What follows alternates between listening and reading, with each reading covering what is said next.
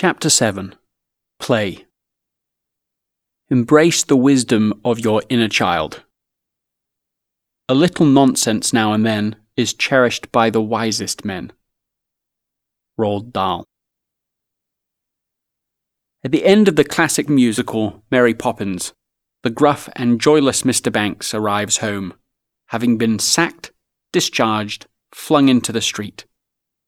Yet he seems absolutely and uncharacteristically delighted.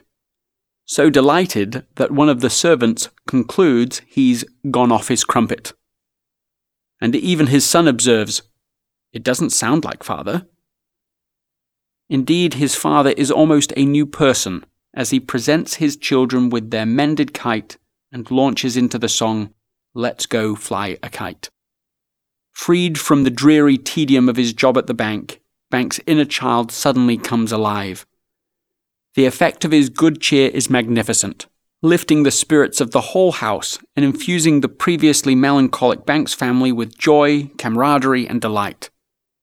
Yes, it is a fictional story, but it illustrates the powerful effects of restoring play to our daily lives. The majority of us were not formally taught how to play when we were children. We picked it up naturally and instinctively. Picture a newborn baby's pure joy as a mother plays peekaboo. Think of a group of children unleashing their imaginations, playing make believe games together. Imagine a child in a state of what Mihaly Csikszentmihalyi calls flow, as he constructs his own mini kingdom out of a bunch of old cardboard boxes. But then, as we get older, something happens. We are introduced to the idea that play is trivial. Play is a waste of time. Play is unnecessary. Play is childish. Unfortunately, many of these negative messages come from the very place where imaginative play should be most encouraged, not stifled. The word school is derived from the Greek word schul, meaning leisure. Yet our modern school system, born in the Industrial Revolution, has removed the leisure and much of the pleasure out of learning. Sir Ken Robinson, who has made the study of creativity in schools his life's work, has observed that instead of fueling creativity through play, schools can actually kill it. We have sold ourselves into a fast food model of education, and it's impoverishing our spirit and our energies as much as fast food is depleting our physical bodies. Imagination is the source of every form of human achievement, and it's the one thing that I believe we are systematically jeopardizing in the way we educate our children and ourselves. In this, he is correct. This idea that play is trivial stays with us as we reach adulthood and only becomes more ingrained as we enter the workplace. Sadly, not only do far too few companies and organizations foster play, many unintentionally undermine it.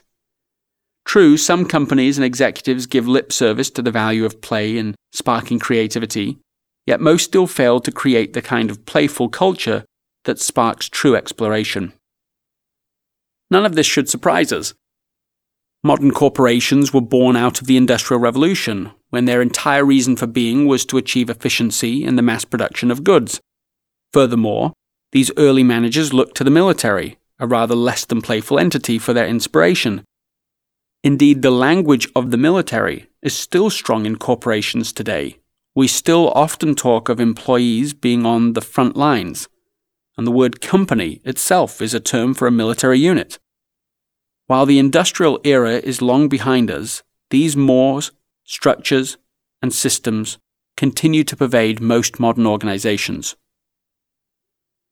Play, which I would define as anything we do simply for the joy of doing rather than as a means to an end, whether it's flying a kite or listening to music or throwing around a baseball, might seem like a non essential activity. Often it is treated that way, but in fact, play is essential in many ways.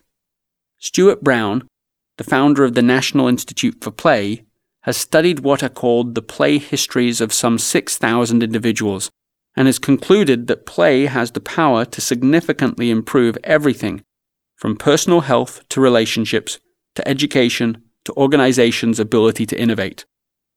Play, he says, leads to brain plasticity, adaptability, and creativity. As he succinctly puts it, nothing fires up the brain like play. A non essentialist thinks play is trivial. An essentialist knows play is essential. A non essentialist thinks play is an unproductive waste of time. An essentialist knows play sparks exploration.